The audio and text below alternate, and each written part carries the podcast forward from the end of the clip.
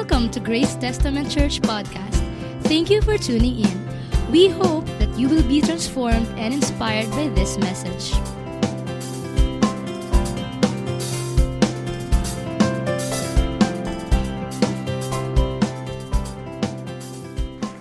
Praise God. Magandang gabi po sa bawat isa. Ah, magandang gabi sa ating mga pastors. Narito po ngayon. Naniniwala po ako mayroong magandang plano ang Panginoon. Amen? Alam niyo po, sa panahon po natin, today is 2023, kailalabas po natin sa pandemic. You know what happened. During pandemic, it's a day of testing. It's a time of testing. So after pandemic, makikita po natin, maraming nawala. Yung iba hindi pa bumabalik hanggang ngayon. You know that. Besides that, mapapansin nyo, nung yung mga bumalik naman sa simbahan, parang malambot. Parang walang gana. So ang tanong ngayon, ano ang agenda natin? 2023 ngayon. Una, magpapaalala po ako sa inyo. It always bother my heart to see the church is not preparing for the second coming of the Lord. Nakaka-disturb po yan. Yung parang hindi ba ang Panginoon? Are you aware? Na kaya may second coming, naganap na ang first coming. Ngayon, dahil naganap yung first coming, eh lalo akong naniniwala sa second coming. Nag- nangyari nga yung first coming, yung second coming pa kaya. Eh ano ang sabi ng Bible sa first coming? Yung mga tao, akala nila binaliwala. Pero dumating yung first coming. Ano na naman ba ang gagawin natin? Napabalik ang second coming, babaliwalain din ba natin? Katulad nung sinasabi ng Biblia. Listen very carefully. Ang rapture of the church will happen anytime, any moment. Hindi lahat sa inyo makakasama. Sana lahat makasama kayo. Bakit? Eh, hindi mo naman iniisip eh.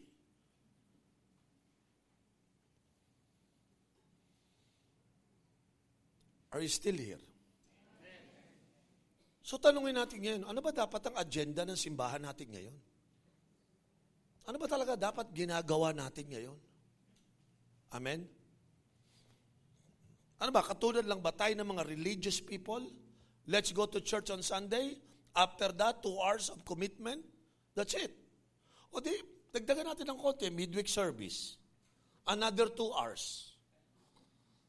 Eh di, siyempre, para makita naman ni pastor na supportive ako, atin naman ako ng prayer meeting. So you are six hours a week. Yun lang ba ang kristyanismong natutunan natin? Di ba't ang kristyanismo ay pang-araw-araw na pamumuhay? Hindi ito isang linggong pananampalataya. So we begin to evaluate ourselves. Are we the church of Jesus Christ na ready sa kanyang pagbabalik? Sabi ng Panginoon sa aking pagbabalik, hahanapin ko yung iglesia kong malinis. Walang wrinkles. Banal. Because ang babalikan niya ay ang malinis na simbahan. Can I have amen? Hindi dito uubra sa second coming yung baka naman pwede na ako, Lord. Hindi po pwede yon. Hindi po pwede yung uh, baka ako kasama. Hindi ho. Tiyakin mo. Can I have amen? Ang concern ko ngayon bilang isang leader ng G12 movement, ano ba yung bagong agenda na pinapagawa sa atin talaga ni Lord? Nire-repress natin. Eh siyempre kasi totoo naman ang second coming. Naniniwala pa ba kayo sa second coming? Amen. Eh sa inyo kasi, ang inaabangan nyo lang yung bills eh. So naghahanda ako ng pera. Kasi may second coming na naman. Pag dumating si Judith, patay. Kasi due na. Amen. Ano ba inaabangan mo? Yung bills? Amen. Yung ibang babae, yung inaabangan na lang, kilay is life. Pinapaganda niya yung kilay niya, ibig sabihin. Pero ganun ba ang buhay na gusto ng Diyos sa atin? Alam niyo mga kapatid, ang isi-share ko po sa inyo, maraming malulungkot. Eh ganun talaga, minsan guguluhin muna para umayos eh. Amen. We are here to discomfort the comfortable. That's how we preach. Because the comfortable are too comfortable sa kanilang situation. Eh ganun talaga sabi ng Bible, pagbabalik ng Panginoon, marami diyang comfortable na matataranta ka pagdating ng araw. So we have to be serious about this. Listen very carefully. Kung ang simbahan, alam lang niya ang gagawin, abay, hindi kayo makakontento na ganito lang tayo kakonte. Can I amen? We have 8 billion people need to be saved. We have 112 million people in the Philippines. And how many millions are here in Metro Manila? We have 22 million. Tapos yung mga Kristiyana, tunga, nakatunganga, nakatulala, yung para bang siya lang ang mahalaga sa mundong ito. Wala tayo bang iniisip kundi yung ating pambili ng sapatos na bago, hindi ako dapat maiwan sa mga uso. Pati yung mga handbag ko, dapat mabili ko yan. Ito yung mga iniisip natin, pero are you still thinking about God's agenda because Jesus is coming back? Dapat ang simbahan po na ngayon nagkakandara pa na, nagmamadali na tayo, pabalik na ang Panginoong Yesus. Kaya lang hindi na natin ito pinag-uusapan sa simbahan. In fact, kung ako nagsasalita sa inyo ng second coming, I know you are not interested at all. Pagbabalik ng Panginoon, it's too late to be interested. I promise you, it's gonna be too late for you to be interested. Because if tonight your heart will be interested back again, you will be back on the road. Pagkatapos po ng de- pandemic, ang una ko na-obserbahan sa mga simbahan, mukhang nahihirapan si pastor kumbinsi ng mga taong gumalaw. Marami galaw-gaw lang, pero hindi gumagalaw. Madami ganyan. Gumagalaw-gaw lang eh. Obserbahan nyo ang cell group nyo. Sa bawat sampu, isa lang ang committed. Yung isa na yon makitid pa. Ang talaga ang hirap magpastor ngayon. Well, paalala ko lang po to. Pag sinabi ko pong pabalik ang Panginoon, yan po yung panahon at oras na magwawala si Satanas. Diyan po siya nagdo-double time. Kasi alam niya, the end is near. So hanggat maaari, pipilitin ni Satanas na isama ka. Yes, ikaw, isasama ka. Huwag kang maghanap kung sino, ikaw yun. Sino ba ba inahanap mo? Palagay mo, hindi ka kasamang iya, hahabulin ni Satanas? Hindi pa payag si Satanas na isa man lang sa atin makahanda sa pagbabalik ni Jesus. Eh, nag-agree ka pa sa kanya, I want you to hear this very clearly. Yes, dadating si Jesus, pero hindi mo nakikita. Si Satanas, nagdadalawa double time na walang makarating sa atin sa plano ng Diyos. Iiwang ka, yan ang goal. Amen. Huwag mo sabihin worship leader ka. Huwag mo sabihin ikaw ang musikero. At huwag mo sabihin ikaw ay primary 12. Please, pakitiyak. Dahil ng mga taong pumunta doon, basahin mo sa Biblia, Panginoon, Panginoon, hindi kita kilala. Sino ka ba? Bakit ka tinanong hindi ka kilala?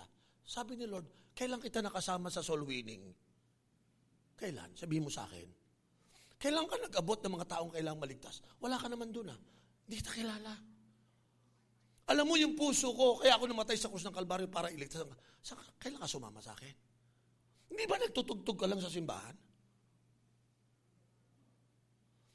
Hindi ba nag-asher-asher ka lang?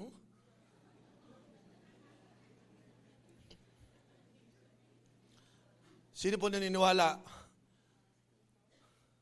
Marami sa atin, mas aktibo pa si Satanas kaysa sa atin. Bakit ko nasabing mas aktibo pa si Satanas? Una, si Satanas hindi natutulog. Ikaw natutulog. Pangalawa, si Satanas hindi marunong magpahinga. Ikaw sobra-sobra pahinga. Pangatlo, Si Satan, araw-araw fasting, hindi kumakain. Ikaw, feasting. Lamang na lamang sa iyo si Satanas. So pag hindi kayo gumalaw, milya-milya ang lamang sa atin ng kaaway, maiiwan talaga tayo. Can I have amen? I want you to open your eyes in the light of eternity. Think about this. Dadating si Jesus, nagwawala si Satanas. Pabalik na, Panginoon, hinahabol ako ni Satanas. Hindi niyo ba napansin, lahat, is, lahat ng parang ginagawa ni Satanas na bumalik ka sa kamunduhan? Di mo ba nahalata? Eh, bago ka palang pumunta rito, paayaw ka na eh, di ba? Yung iba sa inyo, discouraged. Well, guess who? Palagay mo, aksidente lang yung discouragement mo? Ha? Palagay mo, aksidenteng ng problema ka? Well, nagkakamali ka. Aktibong gumagalaw yung kaaway mong hindi nakikita. So this is my concern. Tanungin natin, sa member natin 500, ila kaya pupunta sa langit talaga dyan? Abay, tiyakin mo. Hindi porket pumasok ka sa church, Christian ka. Bakit pag pumasok ka dito, Christian ka na kaagad? Sino may sabi sa'yo? Subukan mo pumunta sa McDonald's kung lalabas kang hamburger. Hindi porket pumasok sa McDonald's, magiging hamburger ka. Di ba? Eh bakit mo nasabi pag pumasok ka church, magiging Christian ka? Patutunayan mo pa yan. Hallelujah. Patutunayan mo pa yan. At saka ang magpapatunay niyan, in the light of God's judgment, yun ang nakakatakot. Doon hindi mo mapepeke. Eh dito, alam mo naman ta, praise God, hallelujah. Madadaan mo sa ganyan, makukonbinsi mo ako eh. eh. Pero mahirapan ka sa Holy Spirit mahihirapan ka. Hindi ka papasa. So siseryosohin mo itong tinuturo ko sa iyo ngayon. Babalik si Jesus, nagwawala si Satanas, sumama ka pa. The God of heaven is watching us. Pabalik na, Panginoon. Kaya nga sabi ko, Lord, ano ba yung agendang ibabato ko sa mga tao? 2023 na ngayon, Lord. Ginawa niya akong leader sa, Pili- sa G12 Philippines. Ano ba ang dapat kong sabihin sa kanila? Alam niyo, bihira lang kayo makadinig sa akin. Pero titiyakin ko, yung sasabihin ko sa inyo galing sa Diyos. Hindi ko na sasayangin ang buhay ko. 60 years old na po ako. Hindi na po ako magsasayang ng buhay. Kung ano yung sinasabi ng Diyos, yun ang sasabihin ko sa inyo. Pabalik na, Panginoon nagwawala si Satanas, ano ang gagawin ng simbahan? Magandang tanong ho yun. Nagwawala si Satanas, pabalik na ang Panginoon. Ulitin ko, kaya siya nagwawala, pabalik na ang Panginoon. Hanggat maaari, marami siyang makuha. Alam niyo sino kukunin niya? Una, yung mga tao sa labas, huwag makapasok. Pangalawa, yung nasa loob, makuha papalabas. Hindi ko lang alam kung sino matitira. Pero yun ang gagawin ni Satanas. Can I have amen? At kung wala tayong gagawin, mananaig yung kagustuhan ni Satanas, hindi yung kalooban ng Diyos. Ang kalooban ng Diyos, lahat ng nasa labas, makapasok. At ang kalooban ng Diyos, ang lahat ng nasa loob, tumulong magpapasok. Amen? Amen? Ikaw, ang plano mo, umalis pa eh. Sino dito yung pagdating mo, may plano ka pang umalis? Ha? Gusto mo pang mawala eh. Nakita niyo yung perspective na to? Pag ito, nakuha mo yung perspective na to, ibang galawan na mangyayari sa'yo. Gusto kong pakinggan nyo to. Ano ang mangyayari sa simbahan, let's say Grace Testament Church, kung lahat kayo magpa-participate sa pinagagawa ng Diyos? Ano kaya ang mangyayari? At ano naman ang mangyayari kung hindi kayo magpa-participate? Let's see. Ano ang agenda? Bro, lagay mo nga, please, tulungan mo ako. Okay? What is the G12 new mandate? Pakinggan nyo to.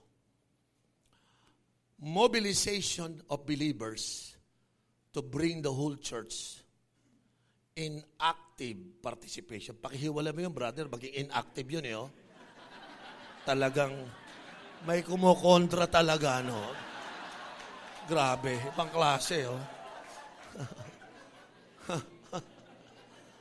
eh, buti na lang, mata ko malinaw. Hindi natin gagawing inactive. Gagawin nga nating active participants in the in the what? Work of God. Ay, ako, alam Alam nyo, yun ang problema ng simbahan. Babanggitin ko sa inyo. Hindi na lahat interesado sa work of God. Alam mo, interesado sa karir natin, sa trabaho natin, pambili ng bahay, pambili ng kotse, pambahid ng monthly. Doon na lang tayo interesado. Pag may nag-offer sa atin, uy, doble sweldo, yun. Bibigyan ba? Yun. Pastor, gawain. Uh, alam mo bakit? Hindi lahat ng church members natin mobilized. Pagkatapos ng pandemic, I want you to hear this the church become immobilized. Kaya minomobilize kasi immobilized na bago na po simbahan. We become the frozen people, not the chosen people. Nanlamig tayo lahat. So ngayon, magmo-mobilize pa. Pastor Rapi, if you don't make it, pag hindi mo na mobilize yung lahat ng network, dalawa tayo, walang silbing leader. Kung kayo sa leader at hindi nyo mamobilize sa mga tao nyo, wala kang kwentang sa leader. Kung ikaw ay primary 12 o pastor at hindi nyo na mobilize sa mga tao dito, walang kwenta tayong leader. Pagtatawanan tayo ni Satanas. Can I have your amen? Parang malungkot kayo. Because seryoso ang pinag-uusapan natin. Amen. Can I have amen? the mobilization of believers to bring the whole church, buong simbahan, in active participation in the work of God. Ba't ko po nasabi to? Ito po yung binigay sa akin burden ngayong month ng Agosto. Oriel, you have to mobilize the whole church. Jesus is coming back. Satan is playing havoc and the church is sleeping. The church, wag mong isabihin nagpupunta ka sa church, gising ka, pakigising mo yon. Why? Kasi nga po, observe mo, ano na itutulong mo sa work of God? Let's talk about this word, work of God. Ibig sabihin po niyan, God's agenda. Ano ba ang agenda dito sa Caloocan? Are you part of that agenda? O nadamay ka lang, eh kasi member ako ng Grace Testament Church. Nagsisimba naman ako dyan, nagtatights. But tanungin mo sarili mo, talaga bang involved ka sa God's work? Pag niyaya ka, ayaw mo. Yung iba naman sumasama, pero malagihay lang. Yung bang daplis lang, hindi talaga tusok. Say amen. Mga daplisan lang tayo, mga parang parang committed, pero hindi. Di ba? Christian ka? Oo naman. Yung puro lang tayo salita, yung active participation natin. Now, balikan ko to. Totoo ba, iba na mangyayari sa simbahan kung lahat tayo mobilize for the work of God. Parang nakaka-excite eh. Kaya nung binigay sa akin to ni Lord, na-excite ako. Sabi ko, Lord, ito yung hinahanap namin pare-pareho. Anong saya ng isang pastor pag nakita niya na lahat ng membro mo active participant ng bisyo ng Panginoon. Think about that. O sige, baliktarin ko, eh pag hindi nagpa-participate, ano pakiramdam ng pastor? Ayun, malumbay-lumbay, malungkot, discouraged, Pastor ka, ang tagal mong pastor. Tapos yung church mo parang ayaw mag-participate. Saan? Sa work of God. Why? Pastor, yung mga member talaga, kilay is life eh. Ang concern natin yung itsura ng kilay, yung kutis, yung figure. Pagdating ni Jesus, susunugin lang yan. Kaya wag mo nang pag-inda. Pati kilay mo, maniwala ka, masusunog yan. Kaya doon sa mga kilay is life, this is a warning. Ha? You have to learn how to live like Jesus. Naghahanda ka dapat na kaya mong sabihin, it is finished. I have done the work of God. Dapat ready ka na kahit mag-suffer because for the work of God. Hindi ko alam ba't po ganun. Ang tagal na nating nasa church. Parang, ang interpretation niya ng work of God, pumunta ng church building. Umupo sa upuan. Kasama na ako sa work. Hindi ho. Ang tawag dyan, religious life. Kung nagsisimba ka lang, umuupo ka lang sa church, ha? nagbibigay ka naman ng offering, barya nga lang, religious po yun. Jesus never come to earth to start a religion. Paano ka napunta doon? Alam mo na. Si Satanas nagpunta para pikein yung discipleship. Po, naglagay siya ng religious. So ang mga tao sa simbahan, either you become a true follower of Christ or you are just a religious person. Si Amen. Eh, nagsisimba ka, pag uwi mo, tago ka, nagyoyosi ka eh. Religious ka lang. Pag uwi mo, umiinom ka pa nga eh. Tapos ang pakiusap mo, ang mga palusot mo, wala namang nakakakita. Yun na nga ang problema eh. Ikaw na lang na, hindi nakakaalam na alam namin.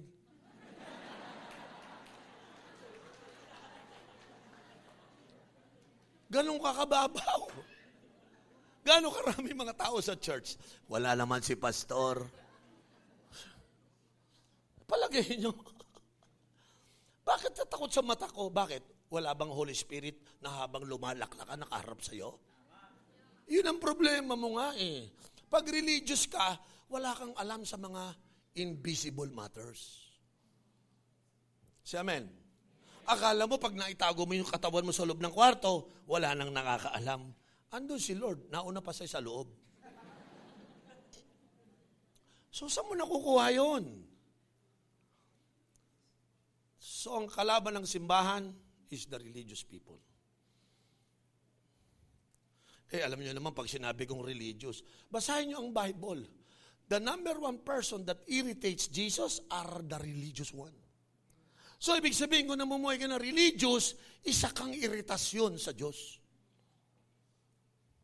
Think about that. Siguro ngayon mo lang ito nadinig. Kasi panahon na. It's time to get serious because Jesus is coming. It's time to change our heart because Satan is out to get you. Probably tonight you will be delivered.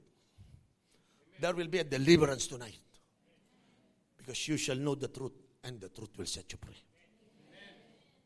Anong ganda ang mangyayari kapag lahat tayo nagpa-participate in the work of God? Grabe yan. Yan ang deserve ng puso ko, Pastor Loy. Kailan ko kaya makikita yung buong simbahan nagpa-participate? Yung iba din na sumasama ng gugulo pa. Hindi, totoo lang po. Ha? Yung iba nga dyan, ang iinis pa. Nangangantsaw pa. Grabe, hindi ka na tumulong, naninira ka pa. Di ba?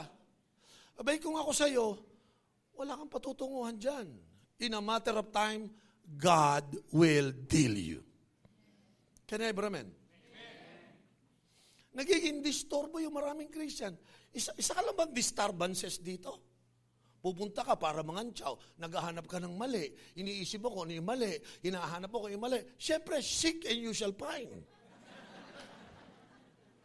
Di ba? Eh, yun ang inahanap mo, yun ang makikita mo. Bakit naman ayaw mong tumingin ng maganda? Baka may makita ka din. So, hindi alam ng mga Kristiyano yung ganitong aktibong panggugulo ni Satanas sa simbahan. Ang pinakaayaw na ayaw ni Satanas sa siyang simbahan, yung active participation in the work of God. Yan ang pinakaayaw. At ikaw naman, yun naman ang ginusto mo. Kung ano yung gustong gusto ni Satanas, gusto ko yan. ha? Ang ayaw na ayaw ni Satanas, yung sumasama ka sa work of God. Tanda mo sinabi ko. Araw-araw, sisilipin yan. Ito ayaw. Amen? Tuwing papasok ka sa simbahan, andyan ang demonyo sa gilid. Huwag kayong mag-alala, kasamahan natin yan, sabi ni Satanas. Nagsisimba lang yan, pero wala yan. Wala yan. Okay lang yan. Bayang pagsimba, baka magising pa yan eh. Alam ni Satanas kung sino yung hindi nagpa-participate. Ha? Yung laging iniisip yung kilay, kilala ni Satanas yan. Ha? Yung iniisip lagi kutis. Ha? Yung ibang mga lalaki, iniisip, puro muscle. Tapos nagpapatato pa. Bandang dulo bading. Yun ang napansin ko lang, ha?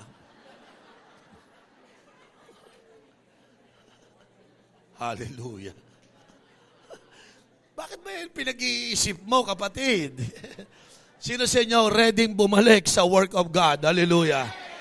Ha? Pakir, pakitignan nyo. Baka kung saan sa ka na nakarating, wala ka namang napuntahan. Ha? Ang dami mong tinapos, may natapos ka? Ang dami mong napuntahan, wala ka namang narating. Di ba? Kung makapagsulat ka ng mga bucket list mo, punta ako sa Coron, punta ako sa Palawan, punta ako sa Boracay, lahat ng bucket list, pero hindi mo tinanong kung bakit. Di ba? May purpose ba pababuhay natin? You see, I want you to look into this. Pag umuwi ako sa gabing ito at nadali mo to, nakuha mo, may mangyayari sa iyo. Pero kung hindi mo to nakuha, kaya ako yung mga nasa sulok-sulok dyan, lumapit-lapit na kayo dito. Kasi, at least mag-commit ka, kung dumating man si Lord mamaya, sasabihin siya ni Lord, nakahabol ka. Ha? Nakahabol ka. Amen. Eh bakit yung nasabing nakahabol? Eh yung nakapako sa kaliwat kanan eh. Yung isa doon, hindi naman nakapag-evangelize yun eh. Pero sinama ni Lord eh. Si Amen. O may pag-asa ka pa. ha? Hindi ka nga lang magnanakaw, pero parang ganun din. Di ba? Hallelujah. Sino may natututunan sa gabing ito? Abay, baba, pag, pag-aralan nyo itong mabuti. Yung iba sa, yung iba sa atin, sampung taon na sa church, walang naitulong sa work of God. Sa tithes, hindi nagbibigay. Sa offering, nakagano ng kamay.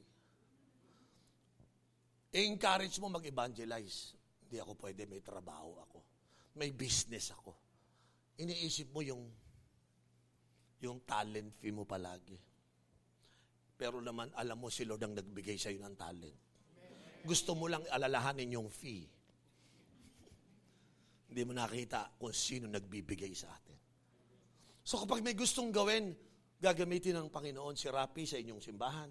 Sasabihin ni Pastor Rapi, o kaya ni Pastor Oweng, ito ang pinapagawa sa atin ni Lord. Mag-open tayo ng ganito karaming cells, mag-evangelize tayo, pupunta tayo doon. Ikaw nakaganon. Ito na naman, strategy na naman. Wala kang gana. eh talaga, kasi nag-G12 tayo eh. Mas mabuti pa magkatoliko na lang ulit tayo. Grabe, sobrang atras naman yan. Di ba? Kung ako sa inyo, pag yung pastor nyo nag strategize para sa work ni Lord, bay pinagpala ka. Sino nagsabi sa yung mali ito? Si Satanas. Di ba? Ang galit na galit si Satanas pag may isang naboborn again, nagagalit si Satanas niyan. Kaya pipilitin nga ni Satanas, huwag kang sumama. Huwag kang mag-participate. Kumontra ka na lang. Malay mo, dumami pa kayo. Eh di mukha na kayong tama. Di ba? Di ba yung mga umaalis sa church, nagsasama-sama pa sila, di mukhang tama. Di ba? Kasi hindi nila kayang tumayong mag-isa kasi ganun kahina yung point niya. So magtatawag pa siya ng marami, sama-sama tayo. Mali ang simbahan. at sabi ng at sabi naman ni Satanas, that's my boy.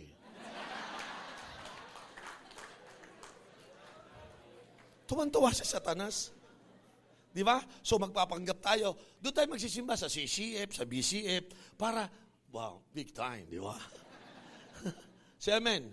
Samantalang yung pastor naman doon, walang kaalam-alam, pinagbibinta ka naman ng mga pastor. Mga kapatid, mag-isip kayo mabuti. Alam nyo, hindi natin tiyak kung kailan tayo. Dalawa lang yan eh. Either dumating ang Lord, purihin ang Diyos. O kaya mauna ka na. Either ikamatay mo o abutan ka ng pagbabalik ng Panginoon. Ha? Pagdating sa paglilingkod sa Diyos, napansin ko marami mga tao. Eh ako may experience ako eh. Yung tatay ng aking member, galit sa akin yun eh. Pero nung inatake sa puso, kalahati, patay. Eh siyempre, di ko naman ilibing yung pwedeng ilibing yung kalahati. Eh di binisita ko. Bishop, Bisitahin mo naman ng tatay ko, yung ama ko'y nagkaroon ng sakit. Inatake sa puso, kalahating katawan, patay. Pagbisita ko sa ospital, tinignan ko yung muka. Nakita niya ako, umiyak ka agad. At ang sabi niya sa akin, bulol na eh. Alam niyo naman, pag inata yung kalahati, bulol. Sabi siya, ano, ano? Uh, patawarin mo ako, ibig sabihin. Ipag-pray mo naman ako. Hindi ko makakuha yung talagang bulol na bulol eh. Holy Spirit, tulungan mo ako maintindihan to. Yun, naintindihan ko naman, tinulungan ako, patawarin mo ako, pag-pray mo ako, pag pinagaling ako ni Lord, magse-serve na ako kay Lord. Sabi ko, grabe. Sabi pa ito, pinakadulo, sasama na ako sa iyo. Sabi ko, Lord, mahirap to. Kalahating katawan patay. Ako pa tagabuhat niya. Tapos bulol ako interpreter. Diyos ko. So, nagpray ako silent. Lord, kunin mo na lang siya. Ay, sa tulong naman ng Panginoon, after three days, patay. Answered prayer ako, di ba? So, sino gusto magpa-pray sa akin? True to life story, brother. Ang tanong ko ganito, Ba't ka maglilingkod nung nakatumba ka na? Ha? Ba't ka magkukumit nung nakahiga ka na, kumikisay kang ganon? Oh, pindutin mo yung katawan mo ng katabi mo. Di mo, sariwang-sariwa ka, ha? Sino rin yung katabi mo, sariwang-sariwa? Hoy, mag-serve ka kay Lord. Amen? yung iba sa yung iba sa atin, meron na diyang arthritis, may sugar problem, ay bigyan nyo ng dahilan sa extension. Yung iba sa inyo, titimbong na lang bigla kasi wala nang dahilan para buhayin pa. Isipin yung mabuti mga kapatid. Kaya lang tayo nabubuhay sa plano at purpose ng Diyos. Hindi ka binubuhay dahil para may pambili kang bag. Hindi ka binubuhay para paayos mo kilay mo.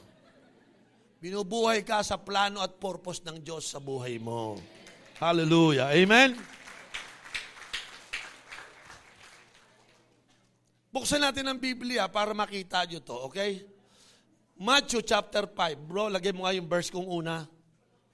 Ito, maganda tong verse na to eh. In the same way, let your light shine before others, that they may see your good deeds and glorify your Father in heaven. Hindi ba, yan lang naman ang goal ng buhay natin, eh, to glorify our God in heaven. Kaya lang, para mag-glorify siya, let your light shine. What is the meaning of that word? Let your light shine. Ang ibig sabihin po niyan, hindi tayo tinatawag ni Lord na magdala ng bumbilya para puntahan natin sa mga nasa dilim, ilawan. Hindi ganun ang ibig sabihin niyan. Hindi yan tungkol sa dikuryenteng ilaw. In the Bible, the light means carrier of original information. You are carrier, you are a carrier. You will bring the right information to the people. Why? Because the people are living in darkness. What is the meaning of darkness? Darkness are means ignorance. Well, who is the prince of darkness? Satan Meaning to say, when you are living in ignorance, Satan has the control in your life. Ignorance sa Tagalog, tatanga-tanga. Yun ang ibig sabihin nun. Yung mga tatanga-tanga, walang knowledge, walang understanding, walang wisdom, tatanga-tanga tawag sa Bible nun. Ignorance is being controlled by the prince of darkness. So dadating ka, daladala mo yung original info. Light means knowledge. So you bring the word, the message to this dark world that is full of ignorance. We carry the light, we bring the message of the gospel. We have the ministry of reconciliation and the message of reconciliation. We have to bring the light to this dark world. Kaya sabi ng, ng Bible, let your light shine before others. Hindi pa tungkol sa brown out yan, kaya maglagay ka ng ilaw. Patungkol po yan sa mundong ito na dinadaya na ni Satanas. Wala silang alam sa liwanag, sa truth. Wala silang alam sa right information. Why? Because they are in darkness. Bulag ang mga tao sa katotohanan. Tayo mga Kristiyano, tayo ang carrier ng light. Kaya tayo nag-aaral ng Biblia para marunong ka sa salita ng Diyos. At yung alam mong salita ng Diyos, yan ang dadalin mo, ipapaalam mo sa mga taong ignoranteng walang alam na meron ka. Eh sayang naman. Biro mo, lumaki na sa Sunday school, nag-cell group ka pa, tapos tinago mo lang yung knowledge na yun. Yung pala, hindi ka nagpa-participate. Kaya ka dinisciple ni Lord, kaya ka nilagay sa cell, kaya ka nagsisimba dito. Eh si Pastor Rapi, napakagaling expositor ng Biblia to. Hindi kayo kulang sa tamang kaalaman. Ba't mo naman sinolo? Dalin mo yon lahat ng natutunan mo doon sa mga tanga. Ari ko po. Doon sa mga namumuhay sa darkness. Minsan nakaka, naka, bakit yung sinabing tanga? Minsan may nakausap akong doktor, Dok, okay ka rin ano? Doktor ka, nagyoyosi ka? Pinag-aralan mo yan.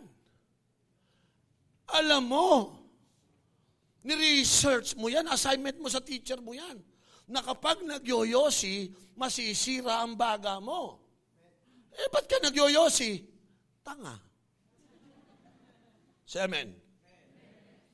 Dok, alam mo na masama ang alak. Sisirain ang liver mo in a matter of time. Ba't mo ginagawa?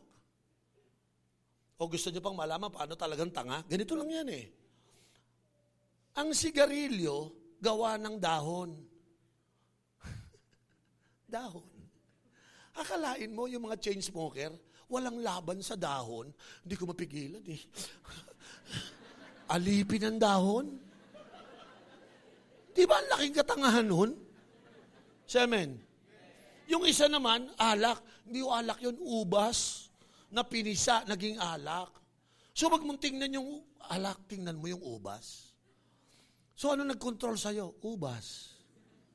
Grabe, ginawa ka na Lord. Ang ubas, kinakain, hindi, yan, hindi boss yan. Eh, ba't naging boss mo si ubas? Gano'ng karaming chain smoker? Gaano karami ang alcoholic. Hindi nakita yung katotohanan na yan. Nilihim ni Satanas. Dahon! Kunin mo yung tao na yan. Yung dahon naman, yung tao. Yes, dahon. Ubas, lumakad ka sa tao. Yes po. So kita yung mga tao. Di ba ang yayabang pa niya kung makapunta sa kanta? Tanga naman. Di ba? Sisiga-siga, iinom yan. Sabi mo, ubas lang, tinumba ka sa akin pa. Makinig kayo mabuti. Ganyan ang darkness. Ganyan dayain ni Satanas ang mga kaawa-awang kaluluwa. Ngayon, ikaw napalaya ka na. Ano ginawa mo? Pinagtawanan mo. Ay, tanga. Ilang ang ginawa mo. Hindi, kaya ka pumunta, dadalin mo na ang liwanag sa Kanya. Kapatid, galing ako dyan sa dahon. Pero pinalaya na ako ng Panginoon. Hallelujah. 1 Corinthians 15.58. Tingnan niyo po ito. This is so important. May natututunan po ba tayo mga kapatid?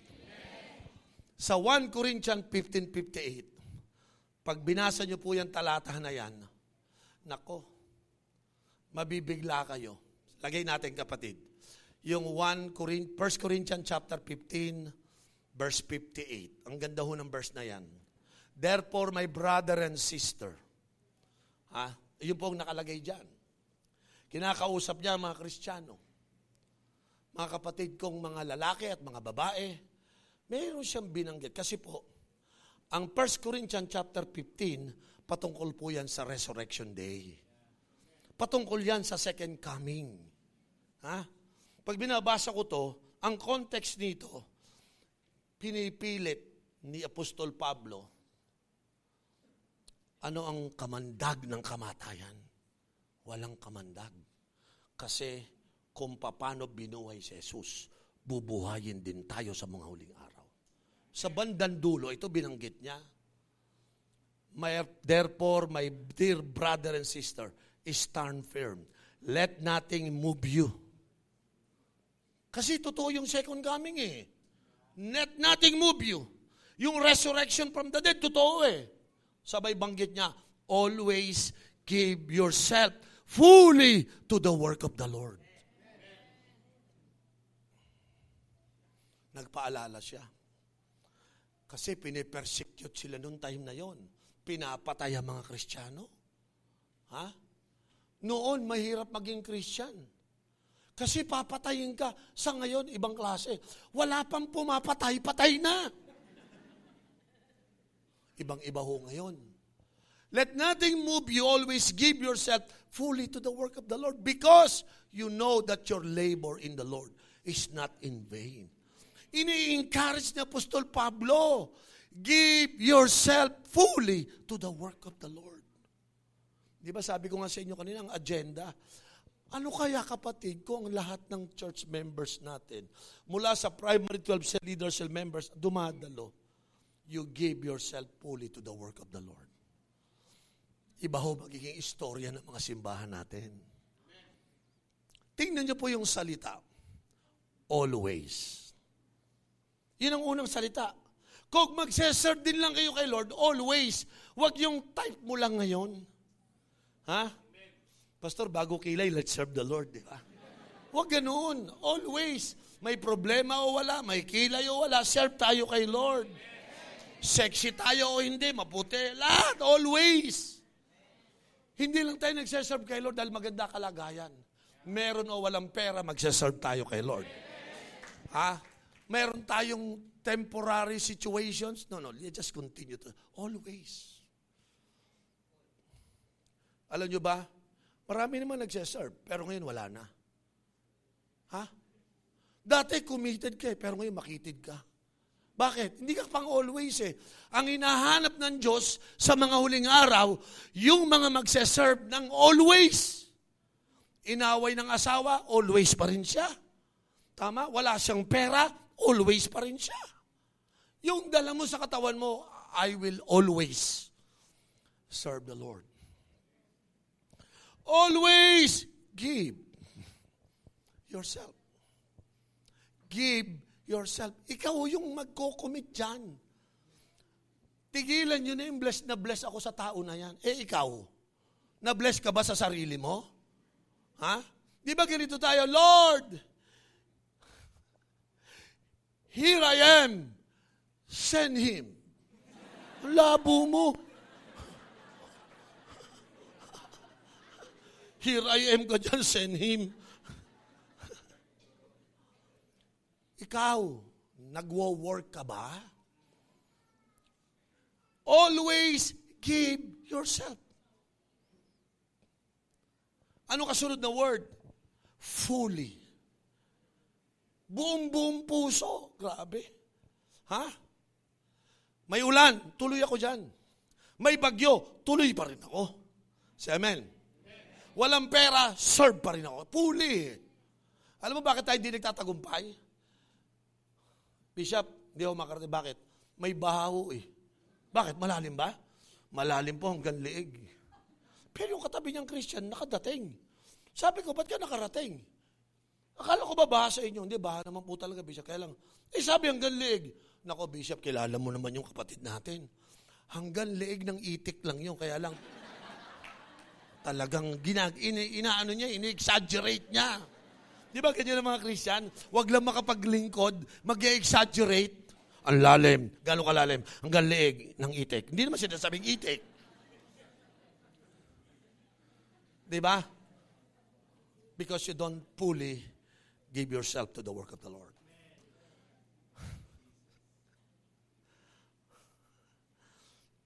Dito sa simbahan natin, kilala ni Satanas yung magaling magpalusot. That's my boy. Alam ni Satanas. Ha? Babae man o lalaki, kilala ni Lord.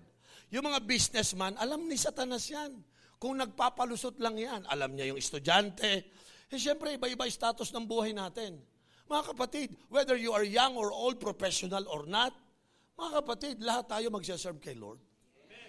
Kaya hindi ka pwede mga tuwiran kasi pagdating sa judgment ni Lord, babagsak talaga ho yung palusot natin. Say amen. May Bible ka na, may Holy Spirit ka pa, may pastor ka pa, may simbahan ka, may leader ka pa. Hindi ka pa rin nakagalaw. Ano ba ba kailangan mo? Pakisabi nga. Ha? Lahat na tinodo na sa iyo ng Lord, ikaw wala kang ginagawa. Hindi na ho problema sa pagtulong sa inyo. Ikaw talaga ang ayaw. Say amen. Bulong mo nga sa katabi mo, parang ikaw ang topic ngayon.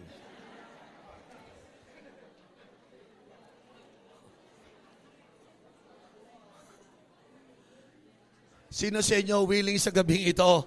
For the first time, I will give my life fully to the work of the Lord.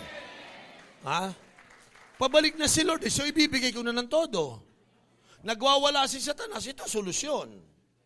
Tama po ba? Eh, kailan tayo mag-work? Kailan tayo magkakaisa? Sabi ko nga sa inyo, iba ang simbahan na ang mga tao, they give themselves fully to the work. Iba yon. Pag ako nakakakita ng simbahan, pinapasalan ko sila. Kahit sila konti, sabi ko, okay mag-alala, kahit konti kayo ngayon, since every one of you is going to God's agenda, one day your church will never do it the same. Meron ako isang pastor na tinutulungan sa Pampanga, ang pangalan niya si Pastor Gerald Uy. Konti lang sila nung una, pero sabi ko sa kanya, kung makikinig ka lang, lalago simbahan mo. Immobilize mo simbahan mo. Kausapin mo mga leaders mo kung gusto nyong pagpalain, puntahan nyo itong level na to. Yung iba kasi naman eh, hindi tutulong sa gawain ni Lord. Bay, siya pa yung makapal na nangihingi kay Lord. Hindi nahihiya. Wala kang tinutulong, gusto mo tulungan ka ng Diyos. Wala kang pakialam sa ginagawa ng Diyos, gusto mo i-bless ka ni Lord. At sino naman sabi sa yung magpapauto si Lord sa iyo? Do you think God is a stupid God? Tell me, come on, tell me. Hindi ka tutulong, tapos gusto mo pagpalain ka. Sino may sabi sa'yo gagawin ng Diyos sa iyo yun? Hindi, Lord, may biyaya ang Panginoon. Yun ang alam mo. Because when you are in darkness, gagamit ka ng mga bersikulo mo. But it never comes from the right understanding. If you seek the kingdom of God first, the purpose of the kingdom, unahin mo, all these things shall be added unto you. Hindi ka na magwo-worry mga kapatid, if you give yourself fully to the work of the Lord, you don't need to worry about your future. No, no, no. At the age of 25, nagpastor ako. Pinagalitan ako ng maraming pastor. Ba't ka magpapastor sa Ubelt? Mga bata dyan, walang pera yan.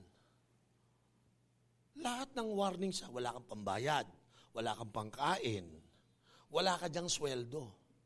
Lahat ng sinabi nila na fulfill. I almost give up. Kasi winarningan ako, matigas ang ulo ko eh. Pero alam niyo mga kapatid, tama sila lahat. Hindi ako nakaba, mahirapan ako magbayad, wala akong sweldo. Mas madalas ang fasting voluntarily. Wala akong magawa eh. Pero alam nyo, when I give myself fully to the work of the Lord, your labor in the Lord is not in vain. Doon ko lang naunawaan. Hanggat hindi kayo dumadaan doon, hindi nyo mararanasan kasi ito eh. Wala, yung iba sa inyo, walang experience that your labor is not in vain. Wala kang experience kasi hindi ka naman nagle-labor eh. So wala kang experience sa Lord. Ako meron. At the age of 25, nagpastor ako. At the age of 27, nag-asawa ako. At the age of 28, nagkaroon akong anak. Nanay ko nagwo-worry sa akin, tatay ko nagwo-worry sa akin, lahat ng kamag-anak ko nagwo-worry. Ba't ka nagpastor? Architect po siya ako by profession. Biro mo, pinag-aral ako ng aking ama sa Paris para lang matuto. Paris-Stern University ang ibig sabihin. Di ba? So, grabe, ang ganda ng pinag-aralan ko. Arkitekto. Tapos magpapastor lang daw ako. Bakit? Mababa tingin nila sa mga nagwo-work kay Lord. 35 years na po akong pastor. Pag nakikita ko ng kamag-anak ko, nagtataka sila. Sabi nila sa akin, maganda bahay ko, nakatapos ang, ang anak ko, graduate ng medical course. Yung anak kong lalaki, piloto. Yung pangatlo kong anak, kapapasa ng board exam sa arkitekto. Nagtataka sila, ba't nagkaganon? Eh yun nga sinasabi ko sa inyo eh. Your labor in the Lord will not be in vain. Di ba? Pinagtawanan ako, okay lang. Basta ako, seryoso. I give myself fully to the work of the Lord. Eh hanggang ngayon, pinagtatawanan ka, kinukutsa ka. Pero ganun ka talaga kasama sa buhay ito eh. Can I amen? Bakit hindi natin maranasan to? Experience mo kapatid, ang ganda. Ha? Kasi yung iba sa atin, wala tayong confidence. Alam nyo ba? May panahon na wala akong makain, ang anak ko walang makain, pero alam nyo, hindi ko inaalis yung confidence ko sa Lord. Paano yung asawa mo? Wala, wala, wala, wala, wala. Sabi ko, my confidence is in the Lord.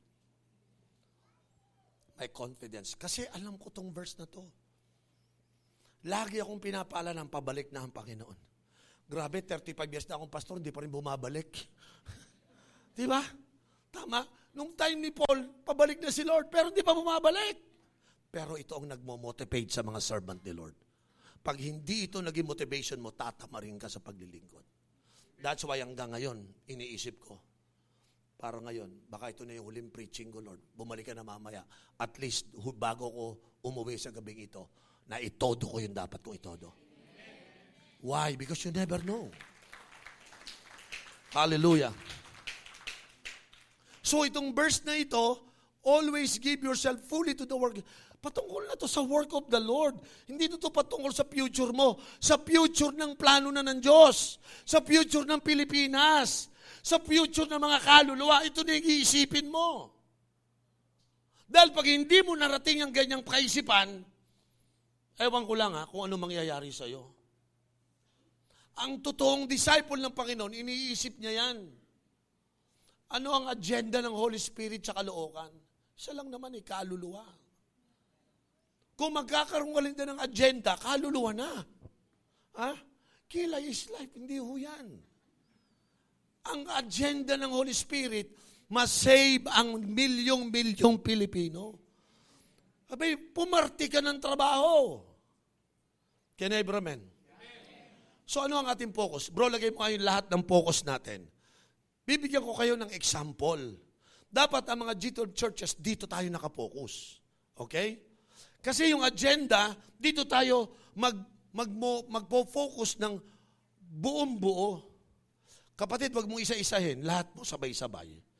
Okay? Ito yung focus natin. Number one, ang cell group po, bigyan nyo ng pahalaga. Yan ang una. Bakit ko sinabi ang cell group? Kasi po ang cell group, momentum carrier yan. Kaya pag yung mga cell leader na meron ngayon, pag nag-iisip ka ng ministry ng work of the Lord, cell leader ka, ibig sabihin, momentum carrier ka. Diyan nilalagay yung mga kaluluwa, kaya pagbutihan mo. Ha? Huwag mong babaliwalain yung parang, may mga cell leader kasi, nagsa-cell group leader sila, naghahanda lang yung kanyang discussion. Ano makukuha ng tao sa discussion mo? Imo-mobilize mo yung cell member mo lahat na mag-participate sa work of the Lord. That is your main agenda. Ngayon, gagamitin mo yung discussion para mag sumama sila doon. Can I Yan ang una. May mga nangihinang cell dito. Kapag ang cell group mo nangihina, mawawala momentum. Pag ang cell group na wala momentum, mawawala momentum ng simbahan. So ang simbahan nyo, stagnant yan. Dapat yung mga cell, lahat ng tao dyan, nagwo-work for the Lord. Can I have it, amen? Number two, prayer is the engine of the vision. Hindi tayo pwedeng church na walang nagpa-participate sa prayer. Kapatid, prayer. Kahit saan ka, pwede ka mag-pray. Hindi mo kailangan magpunta sa church building, mag-pray. Ha? Gumising ka naman ng maaga para makapanalangin ka. Kasi nga, if you don't give yourself fully to the work of the Lord, no wonder hindi ka nagpa-participate sa mga prayer. Prayer and fasting is very crucial. Makinig kayo. Prayer, secret. Fasting, secret. Si Lord, mahilig siyang pumunta sa mga secret place. Ang secret place ni Lord, prayer time mo. Fasting mo. So, wala kang secret place time with God pag wala kang pana. Kaya nga sabi ko, ang prayer, ito yung engine ng vision. Kahit anong strategy ng G12 sa buhay mo, kahit alam mo yung Wing Consolidate Disciples End, wala ka namang makina, paano aandar yan? So, umaandar kasi tinutulak mo lang. Hanggang one day mapagod ka, aayaw ka na. Kaya ito yung dahilan, marami sa leader nag-give up. Kasi alam nyo kung bakit? Pinapaandar na lang nila sa group, tinutulak nila. Remember this, prayer is the engine of the vision. So mag-focus kayo dito sa pangalawa. Pangatlo, training is the key for the future. Hindi pwedeng simbahan walang training. So pasalamat ako sa Diyos doon sa mga nagbo-volunteer ako magtuturo ng life class. Ako magtuturo ng destiny training. Yung mga tao na yon, yun ang magandang work mo. Pagbutihan mo kasi nagte-train ka ng mga tao. Bakit tayo nagte-train? For the sake of our future. Bigyan ko kayo ng idea. Kung ang church nyo ngayon, merong 50 cell, 50. Ibig sabihin nyo, kung may tagli 5, 250 yan. Kung may tag sa 10, 500 yan, yung 50 cell. Makinig kayo. Paano kung sa 2025, after 2 years, 2 years, i-goal mo, from 50 cells, gawin nating 200 cells. Hallelujah. Are you listening? Magte-train ako. Kung magiging 200 yung cells ko, from 50 to 100 in the next 2 years. So wala akong choice kundi magte-train ako, di ba? So hindi pwedeng itigil. Always give yourself fully to the work of the Lord. Walang titigil na training dapat until lumabas itong mga future leaders natin. Some of you are not yet sa leaders. Huwag ko kayo magagalit kung yung mga leaders nyo hinihila kayong papasok sa mga training. Isa lang ang purpose niyan. We are preparing for the future. Amen. We are not the replacement. You are not the replacement. You are the reinforcement for the future. The more leaders, the better. Hindi tayo magkakaroon ng leaders kung wala tayong training. Kaya hindi nyo pwedeng baliwalain ang live class at saka yung mga destiny training. Hindi nyo pwedeng baliwalain yan. Kasi iyan ang nagpe-prepare ng future natin. How many sa leadership prepare by 2025? Are you still here? Ang Grace Testament Church, ilang cell na kayo ngayon? Pastor Rapi, mga ilan ang cell ninyo ngayon? Hindi, al- ano lang, average, mga ilan, ha? 100. Kung 100 ang cells ninyo in 2 years, kayang-kaya nyo maging 300 cells. Ano nyo gagawin nyo? In 6 months, lahat ng 100 magplant ng isang church. 200 na. Say amen. The next year, yung 200 cells, manganganak ulit ng tag-iisa. 400 na. Kaya lang, hindi nyo yan magagawa kung wala kayong inihandang mga training. Kaya, ang training prepare us for the future. Yan ang mga work of the Lord. Yan ang pinagpapagura natin. Sa madaling salita, itong kwarto na to, pag nagkaroon ako ng 400 cells, Sunday school na lang to. Say amen. Magigiba na naman kayo ng building. Ewan ko lang kung may pagigibain pa kayo. Amen. Kaya suggestion number one, huwag nyo na itong pagandahin. Kasi we are going out for a bigger place. Tama? Tama po ba? Six months, i-double mo lang. Six months. Sino rito sa leader, kaya mo mag-add ng isang cell in six months? Ah, hindi mo to magagawa if you don't give yourself fully to the work of the Lord. Kaya dapat mamobilize natin ang mga cell leaders. Dapat lahat ng cell leader is fully committed. They give themselves fully to the work of the Lord. Eh di sasabihan ni Rapi, o bigyan mo lang ako ng isang cell after six months ha. Huwag tayo magmadala, isa-isa lang. So yung 100 magiging 200 after six months. Next year, yung natitirang six months ulit, punuin niyo ng 12. In six months, lahat tayo, yung member, one souls, one souls lang. Everyone will win one souls. So kung cell group mo, anim, in six months, one soul lang kayong anim, tag-iisa. Di 12 na. Next, next year, oh, ito na.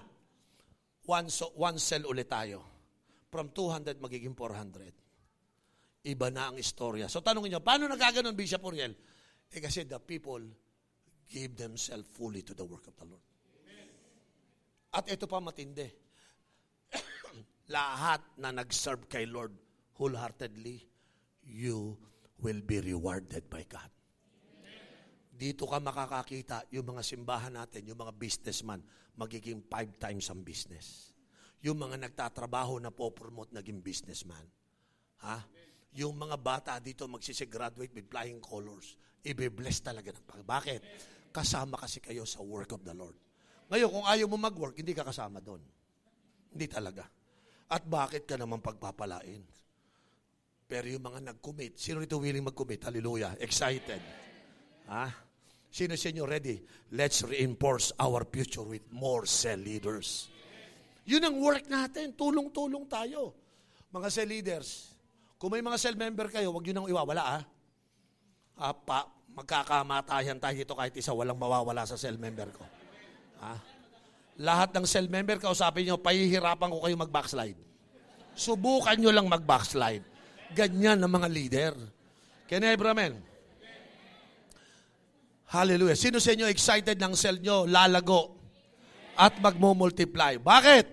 Kasi po number five, multiplication is the main goal of the visions. Diyan tayo mag-focus. Pangit yung simbang walang multiplication. Pangit yun. Ha? Ano tayo? Maintenance? Kamusta kayo? Maulang bihapon. Ay, Bisaya pala yan. ha? Ano to? Ilang kayo? 30. Parang nasa Bible, yesterday, today, and forever. Ano to, habang buhay tayong ganon? Imagine mo, dadating si Lord, tatanungin ka ni Lord, ano nangyari sa group mo? Sesa ka na, Lord. May trabaho po kasi ako eh. Yung isa na, sesa ka Lord, kasi yung kilay ko, binabantayan ko talaga yan eh. Kilay is life talaga eh. Sino sa inyo hindi ka papayag na sa pagbabalik ng Panginoon hindi mo madidinig yung salitang, well done, my good and my faithful servant. Yan ang goal natin, mga kapatid. So, ito yung focus natin. Sino sa inyo sasama sa focus na to? Ha? Lahat tayo, mula sa pastor, primary 12, cell leaders, dyan tayo nakapokus. Cell group, yun ang una natin pinopokus. Prayer, pangalawa, soul winning, training, multiplications. Yan ang ipopokus ng mga G12 Church. Diyan natin imomobilize lahat ng tao. Tatawagin, sumama kayo dito. Amen? Ngayon, makinig kayo. Sino sa inyo, wala ka dyan sa lima na yan? Ibig sabihin, it's time for you to be mobilized. Tanungin mo na sarili mo, nasa cell group ba ako? Nakakatulong ba ako sa cell group? Check, good. Prayer is the engine. Nagpe-pray ba ako? Check. Kasama ba ako sa nagsosoul winning? Check. Good, good. Number four, nag-train ba ako? Tumutulong ba akong i-train yung mga alaga ko? Check. Very good. Multiplication na main goal. Goal talaga namin. Magmumulti. Pag yan ang checkan mo, check ka sa Panginoon. Ha? You, sa yung verse, your labor is not in vain. Maganda yung future ng ministry mo. Ngayon, kung tanungin kita ngayon, 1, 2, 3, 4, 5, saan ka mahina? Sandali po, Bishop Uriel. Saan ka mahina? Sandali po, sandali po. Hindi, saan ka nga mahina? All of the above.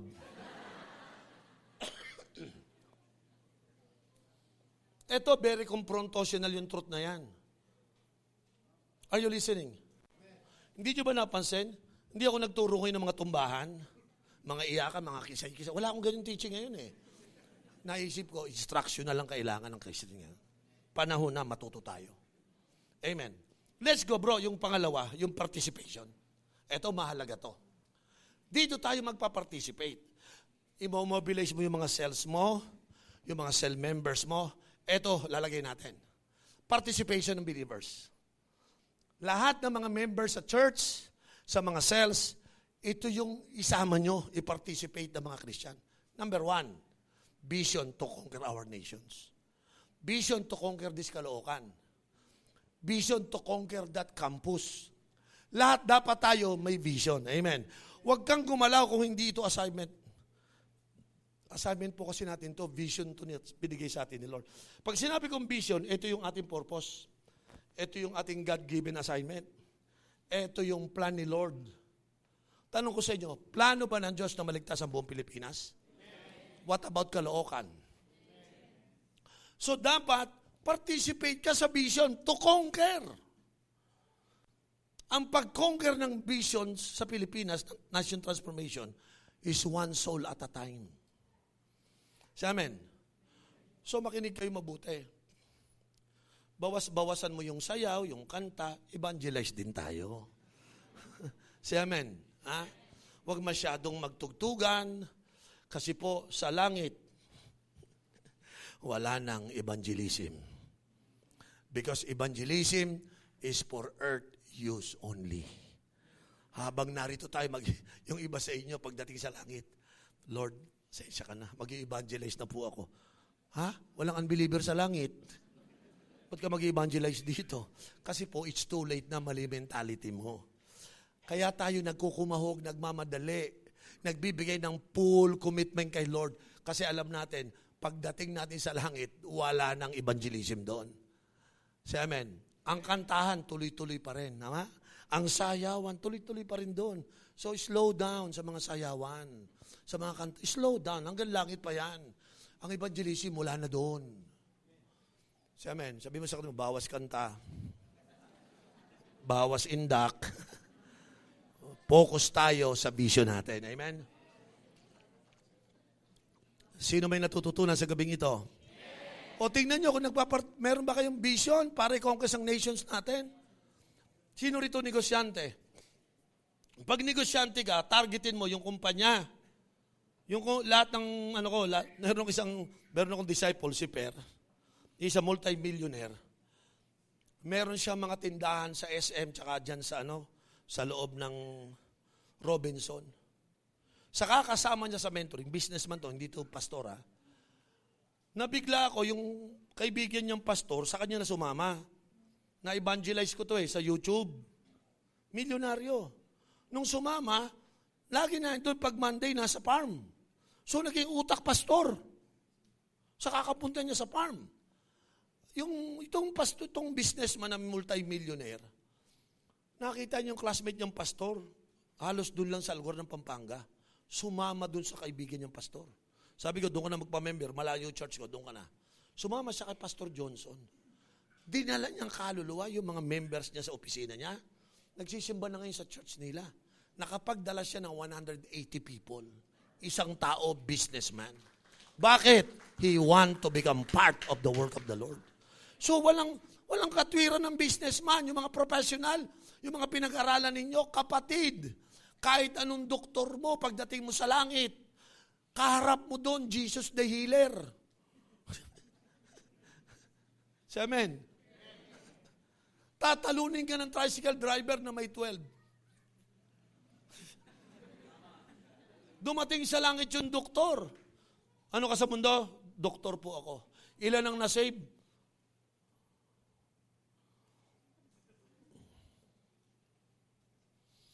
Ilan taong ka nag-aral? 22 years po. Ilan ang naligtas? Ganyan ang mga professional eh. Di ba? 22 years ka nag-aral. Opo. Ano ba ginawa mo sa mundo? Eh, nang, nang gamot po. Ano ginamot mo? Yung sipon. May ubo. Yung isa po, may kulugo. Inooperahan ko. Ano pa? Yung nagtatay po, binigyan ko ng kumbantrin. Grabe ka, nag-aral ka ng 22 years, sila pala gagawin mo. Sabi nung Panginoon, tumabi ka muna dyan, Doc. Dumating yung tricycle driver. May tuwalya pa eh.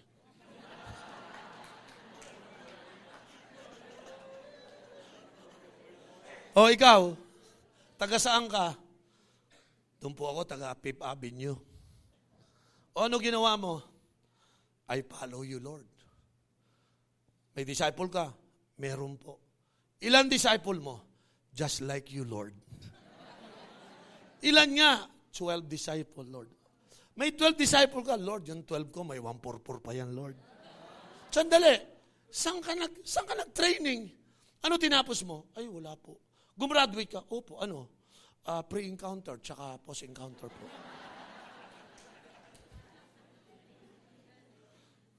Nag-aaral ka ba talaga? School of Leaders po. Ilang taon yan? One year lang, Lord. Alam niyo kung bakit? Hindi niyo nakikita. Yung mga training na yan, may eternal value yan. eh tayo, yung mga doktor dyan, yung mga engineer, talagang, ano yan? School of Leaders yan, wala yan. Ginaganon lang natin yung mga training, di ba? Tama? One day, pagsisisihan mo yan, tinan mo. Dahil pag nagtanong si Lord sa'yo, hindi tatanong kung ano pinag-aralan mo. Tatanungin, ano nagawa mo? Amen. Do you conquer your nations? Do you conquer your city? Yan ang tanungan doon. So lahat kayo, sino sa inyo magjo-join sa visions? Amen. Ha? Tulong-tulong tayo lahat. Dapat mamobilize natin ang lahat ng simbahan. Kahit konti lang kayo, pag mobilize, lalago church. Kahit madami kayo, dahil hindi mobilize, immobilize, hindi lalago. Number two, tingnan nyo, aggressive, aggressively engage in soul winning. Yung malalambot, mag-soul winning tayo, mahal ka nil. Nako. Yung mga ganyan tirada, wala kayo maboborn again sa ganyan. Dapat aggressive. Say amen. amen. One day, nagte-train ako. Sabi ko, dapat makuha ng mga tropa na to. May tinetrain ako, pito. Sabi ko, ganito pag-evangelize, sasama kayo sa akin. Wala, wala akong choice. Imo-model ko eh. Bago kami nag-evangelize, binasa ko yung verse dyan. Open your eyes, look at the harvest field. Sabi mo yan ha? They are now ripe and ready. Kaya tayo mag evangelize buksan nyo yung mata nyo. Kasi ang harvest is now ripe and ready. Sabi ko doon sa pito, Anong word ang nagustuhan mo dyan? Pastor, gusto ko yung ripe and ready. Ikaw, ano nagustuhan mo? Open your eyes. So, explain, gusto ko na lang talata. Sabi ko, let's go, but open your eyes. Because pagpunta natin sa Luneta, church namin sa UN eh. Lakad lang kami Luneta, pagdating namin sa... Open your eyes, buksan natin ang mata na, and na yung harvest. Sino po sa inyo na naniniwala, ready na ang harvest? Ikaw na lang ang hindi ready. Ripe and ready. So nagpunta po ako. Sabi ko sa kanila, pag mag-evangelize kayo, hindi kayo pwede mag-evangelize na hindi ka aggressive. Kuya, paano ba? Panoorin nyo na lang ako, kasama na kayo. So nagpunta kami sa Luneta. May nakita akong nakaupon dalawa. Sabi ko doon sa dalawa, kayo ba yung ready? Sabi nung dalawa, anong ready? So, hindi ka ready. Bakit po ba? Kasi may babanggitin ako sa'yo, meron akong mahalagang dala para sa inyong dalawa. Pero kung hindi kayo ready, ay hindi ko sasayangan ng oras ko. Ready ba kayo? Oh, oh ready po ako. Eh, sabi ko dun sa kasama kong pito, oh ito, dalawa, ready oh. Ready tong dalawa na to. Ito yon, sila yon. Mapalad kayong dalawa. Sinyaran ko, tumanggap sa Panginoon. Yung, yung ano, yung kasama kong pito, tuwan-tuwa, sabi, Kuya Aurel, ganun lang pala yan, no? Sabi ko, eh, ganun talaga eh, di ba? Aggressive. Pagkatapos tumanggap, liga, tuloy tayo, tuloy. Dahil isa pa, tapos kayo naman, ha? Opo, Kuya Aurel, ito, may dalawa. Ito, dalawa din, dalawa. Ito, ito, ito. Kayo ba yung ready? Sabi, ano ang ready? May ibibigay ka. Ay, naku, wag na lang kasi mukhang hindi kayo ready. Ah, ano, ano ba yun? May ibibigay ako sa inyo. Alam mo, sabi niya, ay, hindi kami ready. O, alis na tayo, wag na tayo dyan. Hindi yan. Hindi yan yun, hindi yan yun. Nagtataka yung dalawa. Sabi sa akin, hindi, ano ba yan? Hindi, wag na, hindi ka naman ready. Sabihin mo munang ready ka, sasabihin ko sa'yo. Sabi ng dalawa, hindi, ready na po, ready na po. O, oh, ito, ito pala yon, ito yon. Ang dami. Sa, to cut the story short, nakawin kami ng walo hanggang labing apat na tao. Pag hindi kayo aggressive, wala kayong mawiwin. O tara, share tayo. Ayoko, natatakot ako dyan. Eh. Kailangan nyo ng boldness. Kung magpa-participate din lang kayo sa pag-expand ng kingdom of God, tanggalin mo na yung kaduwagan mo. Lagyan mo ng confidence in Christ. Amen. Can I hear amen? Sa kingdom of God, hindi pwede dito yung ano, malamya. Hindi pwede yung uh, uh, uh, uh, uh, uh, hindi mo pwede ang ganyan. Confidence kailangan mo. Sino niniwala? Nawiwi naman. Alam niyo ba't ako naniwala? Yung nag-share sa akin, aggressive eh. Tapang naman ito. Nung bata po kasi ako sa EPU, ako ang presidente ng Taugama Pi Fraternity. So pag may nagsishare sa akin, ang lakas naman ng loob nito. Ako rin po ang chairman ng League of Filipinos Student. Si Bishop Oriel, nung bata po ako, batang kaya po ako. Huwag kayong maniwala na si Coco Martin ng batang kaya po.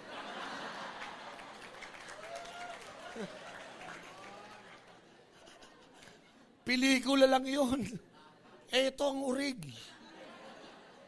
794 Severino Street, Quiapo, Manila. So imagine nyo yung buhay ko. Fraternity leader, activist leader, batang Quiapo. Pag may nag-share sa akin, magdadalawang isip. Tapos, punk ako noon, blue ang buho ko. Kanong kalupit si Bishop Oriel ng bata? So bago ka mag-share sa akin, baka, baka magpaka-bold ka muna. Pero yung isa kong kaibigan, si Olan, napaka-bold. Nagdo-drawing ako, architecture student din siya, lumapit sa akin. Sabi niya sa akin, Oriel, you become a great leader ng fraternity. Alam mo, sabi niya sa akin, alam mo, mali lang yung pinaglilideran mo eh. One day, gagawin ni Lord na tama ang pagiging leader mo. Napigla akong tapang nito. Sabi ko, paano mo nasabi? Alam mo, nakikita ko sa iyo, may gagawin ka kay Lord. Yun ang nag-share sa akin ng gospel. Sabi ko, ang tapang naman ito. Sabi niya sa akin, one day, iiwan mo ang fraternity, ang activism. One day, iiwan mo mga barkada mo. Because I can see one day God will call you and you will become a great leader of God.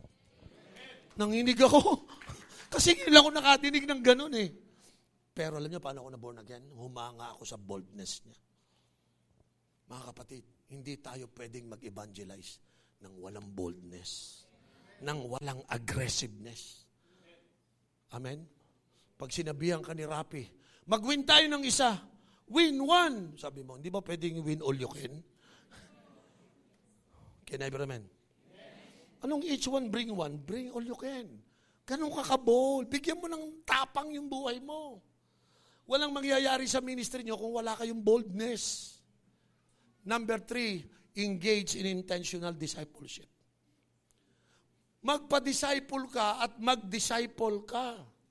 Sige nga, honest question. May disciple ka? Yung iba sa inyo tatahimik. Kasi, hindi mo kasi iniisip, kasama to sa kuman ni Lord. Ha? Walang nakalagay sa Bible na go and sing to all nations. Walang ganyan. Wala ding go and dance to all the world. Walang ganyan. Meron, go and make disciples. So tiyakin mo yung sarili mo, kung magpa-participate ka, dito ka mag-participate.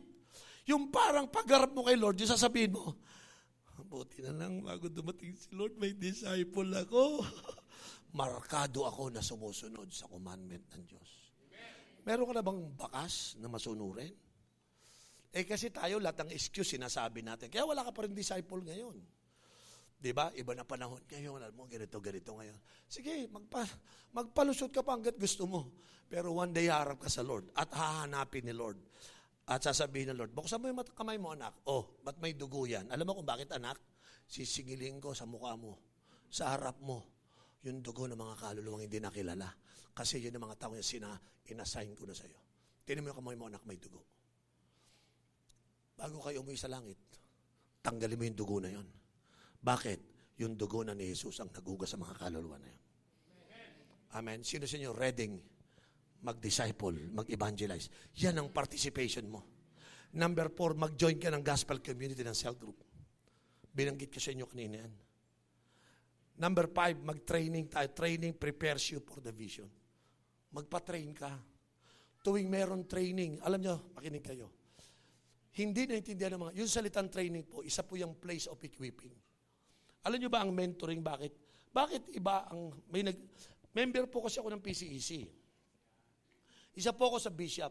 One day, ewan ko ba't nagmi-meeting kami, biglang sabi ng mga pagka-PCEC, dapat turuan natin ang buong PCEC. PCEC is composed of 81 denomination. And that is 55,000 churches. Ang problem, hindi marunong mag-disciple ang mga churches. So nag-usap-usap kami ng mga bishop, dapat i-train ang buong Pilipinas. So nagkandak sila ng isang conference, dyan po yan sa Clark para magkaroon po. To my, to my joy, sabi, Peter Tanchi, ikaw ang magtuturo ng disciple. Turo mo sa amin paano ang disciple sa ano? Sa, sa CCF. Manny Carlos, ikaw magturo ng discipleship turo mo paano mag-disciple ng BCF. Bishop Oriel, ituro mo paano mag-discipleship sa G12. Pagdating po ng conference, tatlo kaming nagturo. Si Peter Tanchi, si Manny Carlos ng Victory, tsaka si Bishop Oriel ng G12. Nung nag-share po ako ng vision, sabi ng mga tao, grabe, CCA pala kinopya sa G12. grabe, BCA pala, G12 din pala yan. And then they realized, meron nang nag exist sa church ng Pilipinas na nakapokus na sa disciple making. Kaya mapalad po yung mga nag-G12 kasi nakapokus po tayo dyan. Nagte-train tayo para sa future. After the training, si Bishop, si Pastor Peter Tanchi, sabi niya sa akin, Bishop Uriel, mag-partnership tayo. Dapat mabago bayan natin kahit tingnan niyo po yung mga text niya sa akin, he is so excited to disciple the nations. Sabi niya sa akin, maraming church hindi nagdi-disciple.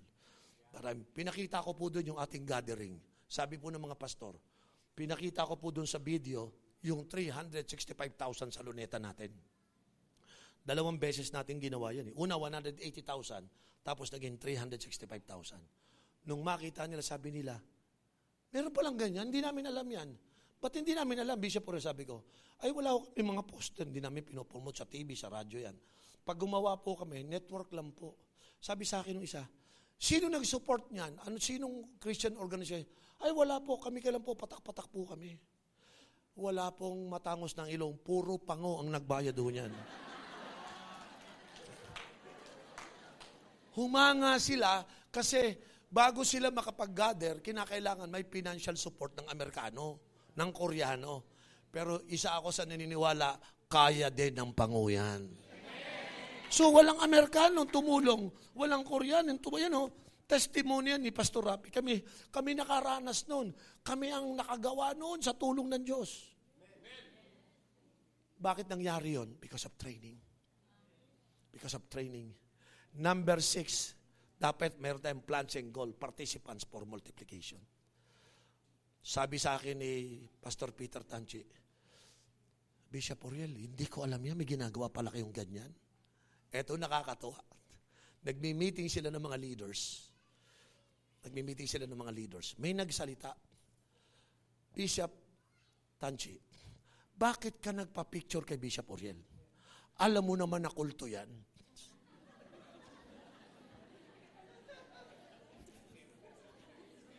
Kulto daw ako. Tumayo yung isang leader, ang sabi ng isang leader, nasa YouTube yan. Sabi ng isang leader, hindi porket nagpa-picture, nagpa-picture, ay pumapayag na si, si Pastor Peter Tanchi, nakasama siya. Nagpa-picture lang yun. Tumayo si Peter Tanchi. Wait a minute. Alam niyo ba ibig sabihin ng kulto? Huwag kayo basta-basta magja-judge. Hindi niyo kilala yung Bishop Oriel na yun. Kilala ko siya, sabi. He began to defend me in front of his leadership. Alam niyo kung bakit? 20 years na natin ginagawa ang G12 Vision dito. Wala tayong kakultuhang ginagawa. Kasi kung kulto ako, wala na doon si Rapi. Hindi papayag si Rapi. papayag ba yan si Rapi na ang leader niya kulto? Hindi papayag yan. Si Amen. Tsaka kung kulto ako, matagal na akong booking. 20 years na eh. Pero hindi pa ako natitinag eh. Why? Kasi naniniwala po ako, itong ginagawa natin sa Panginoon, agenda to ng Holy Spirit. Say amen. Kaya mga kapatid, mag-participate kayo sa mga churches natin, dapat mag-multiply. For 20 years na ngayon, ang G12 Philippines, hanggang ngayon, wala pa rin akong dinadagdag na church sa akin dulos. Hanggang ngayon, wala pa rin akong members na mga pastor. Alam niyo kung bakit? Sa G12, wala po ditong membership. Wala po ditong 10% per annum. Walang ganon. Ha? Nadamay lang kami kasi may mga nag-misrepresent. So ngayon, ako highly criticized dun sa mga G12 skeptics. Pero wala naman, okay lang sa akin yun eh. Bakit? Alam ng Diyos ko ano talaga buhay ko eh. Wala ako dapat ikatakot. So lahat ng tira, pero alam nyo, tuwan-tuwa ako, nung tumayo si Peter Tanchi. Nagsalita siya. At sabi ko, at pa sabi ni Peter Tanchi sa dulo, buti na lang ang nag-post niyan, hindi taga CCF. Tinanong ko siya, bakit mo sinabi yun? Eh, pambiro, nahiya naman ako sa'yo, ha? Wala ko naman taga sa akin na magdideklara ng ganyan sa'yo. Sabi ko, naintindihan ng mama na to. Mga kapatid, it's time for us to regather ourselves, mobilize ourselves. Let's do the work together. Taas yung kamay na magsasabing, sama ako dyan, Bishop Oriel. Ha? Yung isa, hindi makapagtaas ng kamay, oh, hirap na hirap. Ha? Baka may ibang gagawin. Ha? Sige, ganito na lang. Yung magsasabing, Bishop Oriel, I will give myself fully to the work of the Lord. Ephesians chapter 2 verse 10. Lagay mo yung verse na to. Magtatapos po ako dito sa dalawang verse. Okay? Gusto ko makita nyo itong Ephesians chapter 2 verse 10. Kasi po, mahalaga itong makita nyo. Okay? Lagay mo yung verse na yan. For we are what? God's handiwork. Created in Christ Jesus to what? You see? Kinreate tayo to do good works. Sino kumbinsido? May gagawin kang good works. At ito sinabi niya, which God prepared in advance for us to do. Hallelujah. Alam niyo, masaya ako. Hindi ako nag struggle kasi pag pumunta ka sa lugar, Pastor, tulungan mo mga pastor doon, sabi ko, punta ako dyan. Pero sa loob-loob ko, nakahanda na yan para sa akin. God prepare it in advance for me to do it. Kaya mga kapatid, yung mga future disciple mo nakahanda na sa'yo. Yung mga evangelize mo nakahanda na sa'yo. Yung mga leaders na ititrain mo nakahanda na. Bakit? Pinrepair na yan ng Panginoon. Hebrews chapter 6 verse 10. Then I will close. Sino may natutunan ngayon? Ah, alam nyo, prayer ko bago kayo magsiuwian dito. Ha? Gustong gusto na talagang mag-participate sa work ni Lord. Ano sabi ng Hebrews? God is not unjust. He will not what? Forget your work and the love you have shown Him as you have helped His people and continue to help them. Mga kapatid, God is not unjust. Lahat na magwo-work, God is not unjust. You will be rewarded by God. Amen. Ibe-bless ni Lord Yung health mo, yung family mo, yung finances mo. Yung future mo, yung anak mo. Ha? You know, meron po akong anak. Si Daniel nag-asawa na. Si Daniel, yung misis niya, buntis na. Alam mo, sabi sa akin ng Panginoon, I have already prepared something for your grandchild. Masaya ako. Mga kapatid, makinig kayo mabuti. Nang dahil sa paglilingkod sa Panginoon, hindi ka magkukulang. Nang dahil sa pag-commit natin kay Lord, pilitin mo sa gabing ito, Lord, kung ano yung pwede kong itulong, tutulong na ako. Hindi na ako mag-aaksay ng oras. Nang paano? Kasi po, pag hindi kayo, nag, pag hindi kayo nag-commit, magkukumit kayo sa iba hanggat di ka na makaalis. Hanggang pangangatawanan mo na, hindi ka na magsaserve. And then your life will be destroyed. Kinakailangan habang meron ka pang opportunity. Habang merong chance. Sabi ng Bible, God is not unjust. So, huwag ka nang matakot mag-serve. Huwag ka matakot, paano yung asawa ko? God is not unjust. Paano yung future ko? God is not unjust. Paano yung mga anak ko? God is not unjust. Amen. Paano yung bahay ko? God is not unjust. If you work fully to the work of the Lord, God will take care of you. Walang pinakamasarap na tagapag-alaga Diyos sa buhay natin. Hindi ako nag-alaga sa pamilya ko, ang Diyos ang nag-aalaga sa pamilya ko. Yung future ng anak ko, hindi ako nag, nagpe-prepare, ang Diyos ang nagpe-prepare. Today, masaya po akong tatay, magiging masayang lolo, because when I serve the Lord, God is not unjust. Amen. Tingnan mo yung katabi mo. Ha? Tingnan mo siya na parang mangungutang ka one day. Kasi pinagpaala sobra yan eh. No? Amen. Hallelujah. Tumayo tayo lahat mga kapatid. Thank you, Jesus. Hallelujah. Palakpakan mo ang Panginoon, pasalamatan mo ang Diyos. Amen.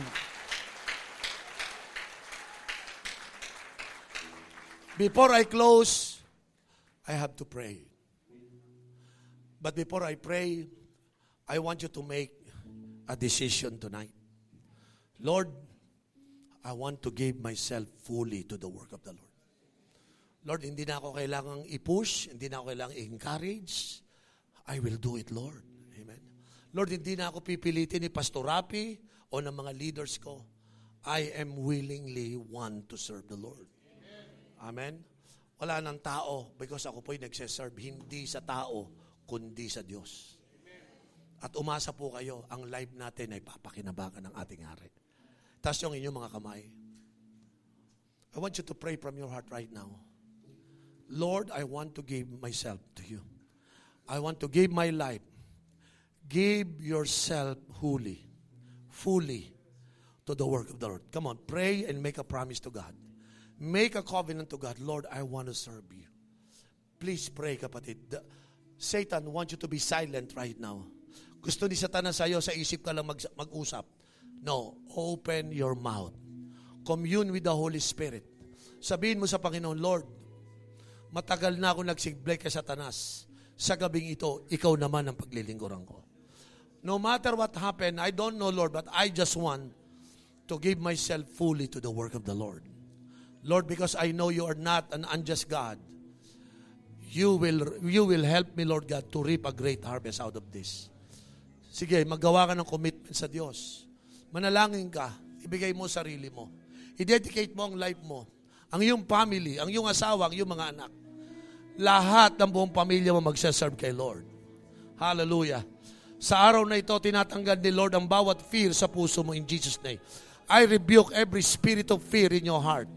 Today you will become bold, declaring that God will be using you. You will have confidence. You have the spirit of faith right now to believe that you can start serving the Lord with full of gladness and joy. You will become productive. You will multiply because God is with you. Hallelujah. Continue to pray right now as we worship the Lord. Pwede bang mag-worship tayo sa Panginoon? Hallelujah. Thank you, Jesus. To your right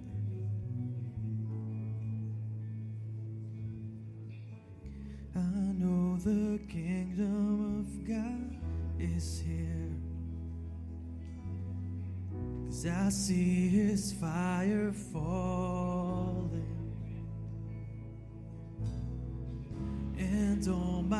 fear sought to disappear.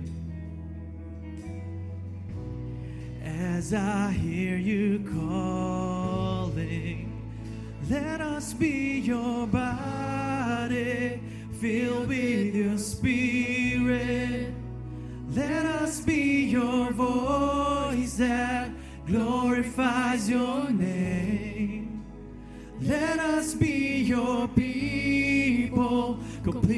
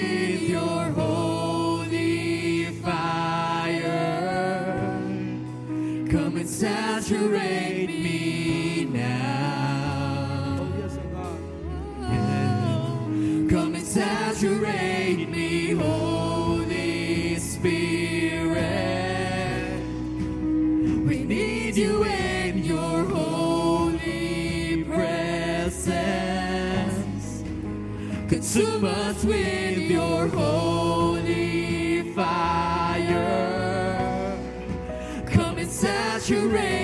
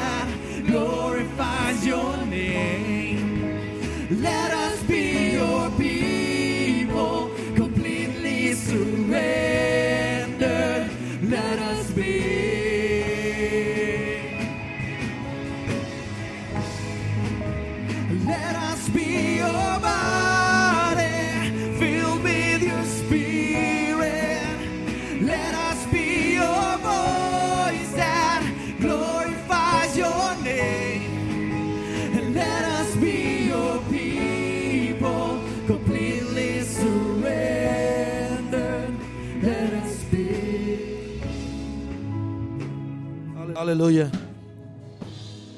Tumingin po kayo lahat sa akin, mga kapatid. Tonight, I want you to have a gigantic faith. When I said gigantic faith, I want you to declare vision in your life. Lord, starting tonight hanggang 2025, I believe I will raise 20 cell leaders in my life. Gigantic faith. Now, once you declare, once you believe, do you believe that by faith, pwede kayong mag-declare? I want you to see yourself becoming a great leader. Hindi ka ordinaryo. God has prepared your work already. I want you to believe starting today, kung wala kang cell group, Lord, this year, tulungan mo ako. Listen, once you believe and once you declare that you will become a great leader, I want you to, I want you to hear this. God will show you the steps how to do it. Pakita mo muna may desire ka. Patunayan mo na gusto mo. Ba't kanya tuturuan ng step ng mga paraan? Wala ka namang gusto. Mauuna muna sabihin mo, Lord, gusto ko mag-serve sa'yo. Pero Lord, di ako marunong, di ko alam yan. Then God will help you. Everything starts from desire. What is your desire? Do you desire to participate in the Word of God? Anong klaseng participation? My participation is to raise 2,000 cell leader until 2020. That's my participation. What about you? How many cell leaders that you want to raise? How many disciples that you want? Desire. Diyan lahat magsisimula. Mag-desire ka. Huwag mong tingnan yung ability mo. Tingnan mo yung ability ng Diyos na gagalaw sa'yo. Huwag mong tingnan yung mga hindrances. Tingnan mo yung breakthrough na ibibigay sa'yo ng Diyos. Huwag kayong maniwala na hindi mo kayang gawin. I want you to have the desire. Gigantic faith. Gigantic faith. Kung kayo po ay pastor, how big is your desire for your church? Gaano kalaki simbahan ang gusto mo? Sabihin mo sa Diyos. And I promise you, God will give you the steps. He will show you step by step. Kung paano na ako tinulungan ng step by step na gawa ko ang isang bagay, every one of you, tutulungan kayo ng Holy Spirit. This is not about us. This is about the work of God. The work of God can be done by a person who is fully committed to God. Look at yourself. Nakikita mo ba sarili mo ngayon? You will become a great disciple maker. You will become a great leader whom multitude is following. Nakikita ko sa inyo, maraming multitude ang susunod sa iyo. May susunod sa iyo. May mga disciple ka. I want you to believe. I want you to have that vision in your life. Amen? Lord, gamitin mo ako. Fill me with the Holy Spirit. Use my voice to glorify your name. Fill me with the Holy Spirit. Let your name be glorified in my life. Do you have the vision now? Lord, I pray tonight, let there be new desire birthed in their spirit, Lord. In faith, we will dream big dreams, Lord. And in faith, you will give us specific instructions, specific steps, how we can do it, Lord. Today, I submit myself to your promptings, to your guidance, and to your leading. Holy Spirit, have your way, Lord. Have your way. Have your way. Come on. Tell the Holy Spirit, Lord, have your way in my life, Lord. Come on, pray from your heart.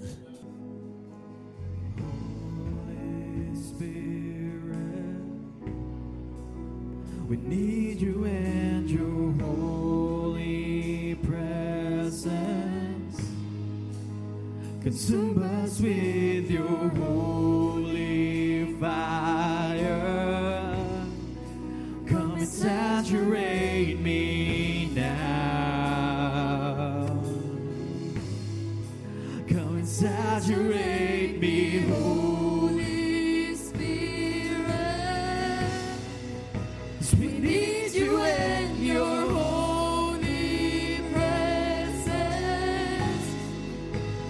Consume us